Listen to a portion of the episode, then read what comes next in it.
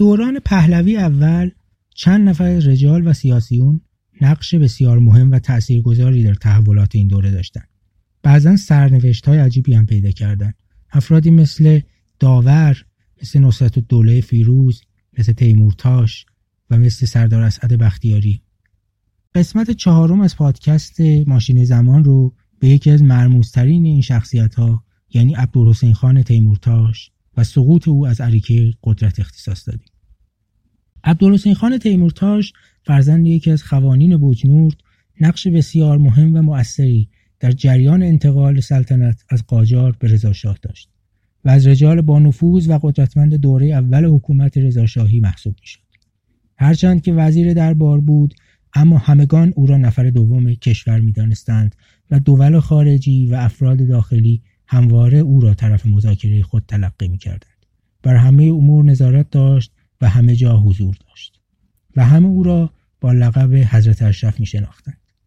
اما به یک باره از اوایل سال 1311 ستاره بخت او افول کرد و از چشم رضاشاه افتاد و همگان متوجه شدند که دیگر تیمورتاش جایگاه سابق را ندارد.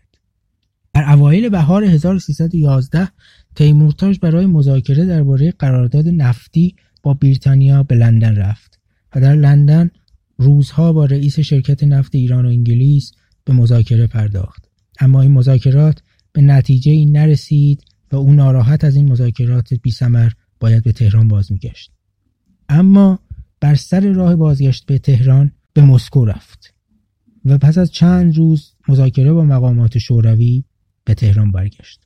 کسی نمی‌دانست او برای مذاکره درباره چه موضوعی به مسکو رفته بود. برخی آن را تهدیدی تلویحی علیه لندن میپنداشتند و برخی مدعی سر و سر داشتن او با شوروی می‌شدند. اما هرچه بود چندی از ورود تیمورتاش به تهران نگذشته بود که رضاشاه رفتارش با او به سردی گرایید و این نه از چشمان تیمورتاش پنهان بود و نه از چشمان دیگر صاحب منصبان. در این دوران روزنامه تایمز انگلستان هم مقاله تحت عنوان شاه و مستشارانش به چاپ رساند که هرچند به ظاهر تعریف از تیمورتاش بود اما به نوعی او را جانشین رضاشاه و قدرتی مطلق معرفی کرده بود که این می توانست تهدیدی علیه تیمورتاش تلقی شود. آن هم در روزهایی که روابط رضاشاه با او سرد شده بود. به هر حال چندی از این وقایع نگذشته بود که یک باره تیمورتاش از وزارت دربار کنار گذاشته شد. برخی علت مغضوب شدن او را نتیجه نگرفتن در مذاکره با انگلیسی ها و موضوع نفت می دانستند و برخی نتیجه همان مقاله روزنامه تایمز.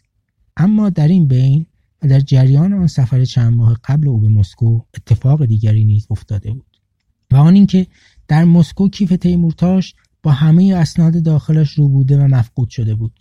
مخبر السلطنه هدایت که در آن زمان رئیس الوزراء یا نخست وزیر ایران بود در این خصوص در یادداشتهایش می نویسد نوشتند که کیف محتوی اسناد تیمورتاش که هنگام بازگشت از روسیه در قطار گم شده بود پیدا شده است و محتویاتش نشان می‌دهد که بند و بستی با شوروی داشته است. راست یا دروغش معلوم نشد. اینکه آن کیف چه شد یا آن اسناد را چه کسانی بردند و کجا بردند هیچگاه معلوم نشد. اما به هر ترتیب تیمورتاش برکنار شد در حالی که هنوز نماینده مجلس بود درخواست کرد که دو هفته به عنوان مرخصی به پلاژ چمخاله در نزدیکی رشت برود شاه با درخواست او موافقت کرد او راهی چمخاله شد و در تهران سرلشکر آیرم رئیس پلیس به طور محرمانه و بدون اطلاعش مشغول رسیدگی به پرونده او بود. پس از یکی دو روز که تیمورتاش در چمخاله مشغول استراحت بود، کشتی بخار بزرگی با پرچم اتحاد جماهیر شوروی در ساحل چمخاله پهلو گرفت. حاکم محل که رضا خان دیوان بیگی بود در خاطرات خود اینگونه می نویسد. آن روزها هوا خیلی گرم و دم کرده بود.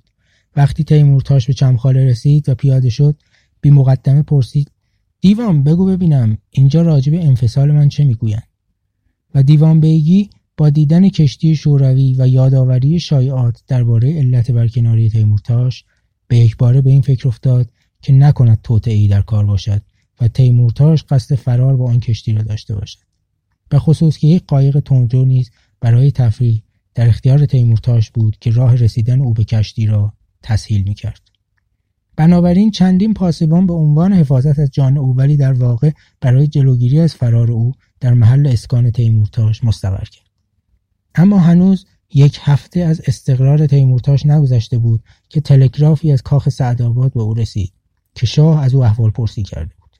این برای تیمورتاش این معنا را داشت که مجددا مورد لطف پادشاه قرار گرفته و به همین دلیل سفر خود را نیمه کاره رها کرد و به تهران بازگشت. و آن کشتی شوروی نیز بدون بارگیری یا تخلیه باری ساحل را ترک کرد. اما روزهای بعد نشان داد تلگراف شاه تنها برای جلوگیری از فرار او بوده است. وقتی به تهران بازگشت و پس از چند روز که دوران نمایندگیش در مجلس تمام شد مورد بازداشت خانگی قرار گرفت و پس از چندی تحت عنوان اخذ رشوه و همکاری در اختلاس رئیس آلمانی بانک ملی محاکمه و پنج سال حبس و بازگرداندن مال محکوم شد. تیمورتاش از قدرت افتاده بود. او در جلسه دادگاه گفت می‌دانم به مردم بد کرده ام و از همه آنها طلب بخشایش می کنم و امیدوارم که آنها مثل من بد و کوتاه نظر نباشند و مرا عفو کنند. بسیاری از دوستان سابق او از جمله سردار اسعد بختیاری سعی کردند وساطت کنند و او را نجات دهند. حتی کاراخان معاون وزیر خارجه شوروی به تهران سفر کرد تا بلکه بتواند کاری از پیش ببرد اما هیچ کدام از این وساطت ها کارگر نیفتاد او روزها در زندان قصر و در سلول انفرادی باقی بود و نهایتا در غروب سرد 11 مهر ماه 1312 مأمورین به سراغ او رفتند و غذای آغشته به سمی را به او خوراندند تیمورتاش پس از ساعتی درد شدید و مسمومیت همچنان زنده بود و در حالی که سرلشکر آیرم منتظر خبر مرگ او از زندان بود پزشک احمدی و معموران پس از تلاش مجدد برای خوراندن سم به او و داد و فریادهای تیمورتاش بالشی بر دهان او گذاشتند و پس از تقلای فراوان عبدالحسین خان تیمورتاش به پایان عمر خود رسید. آن روزها هنوز کسی دقیقا نمی‌دانست تیمورتاش چرا مغضوب به حذف شد تا اینکه بوریس باژنوف منشی سابق پلیتبرو یا هیئت رهبری اتحاد جماهیر شوروی که در همان سالها به غرب فرار کرده و پناهنده شده بود خاطرات خود را در 1983 در روزگاری که نه تیمورتاشی بود و نه رضا شاهی و نه دیگر صاحب منصبان آن دوران منتشر کرد.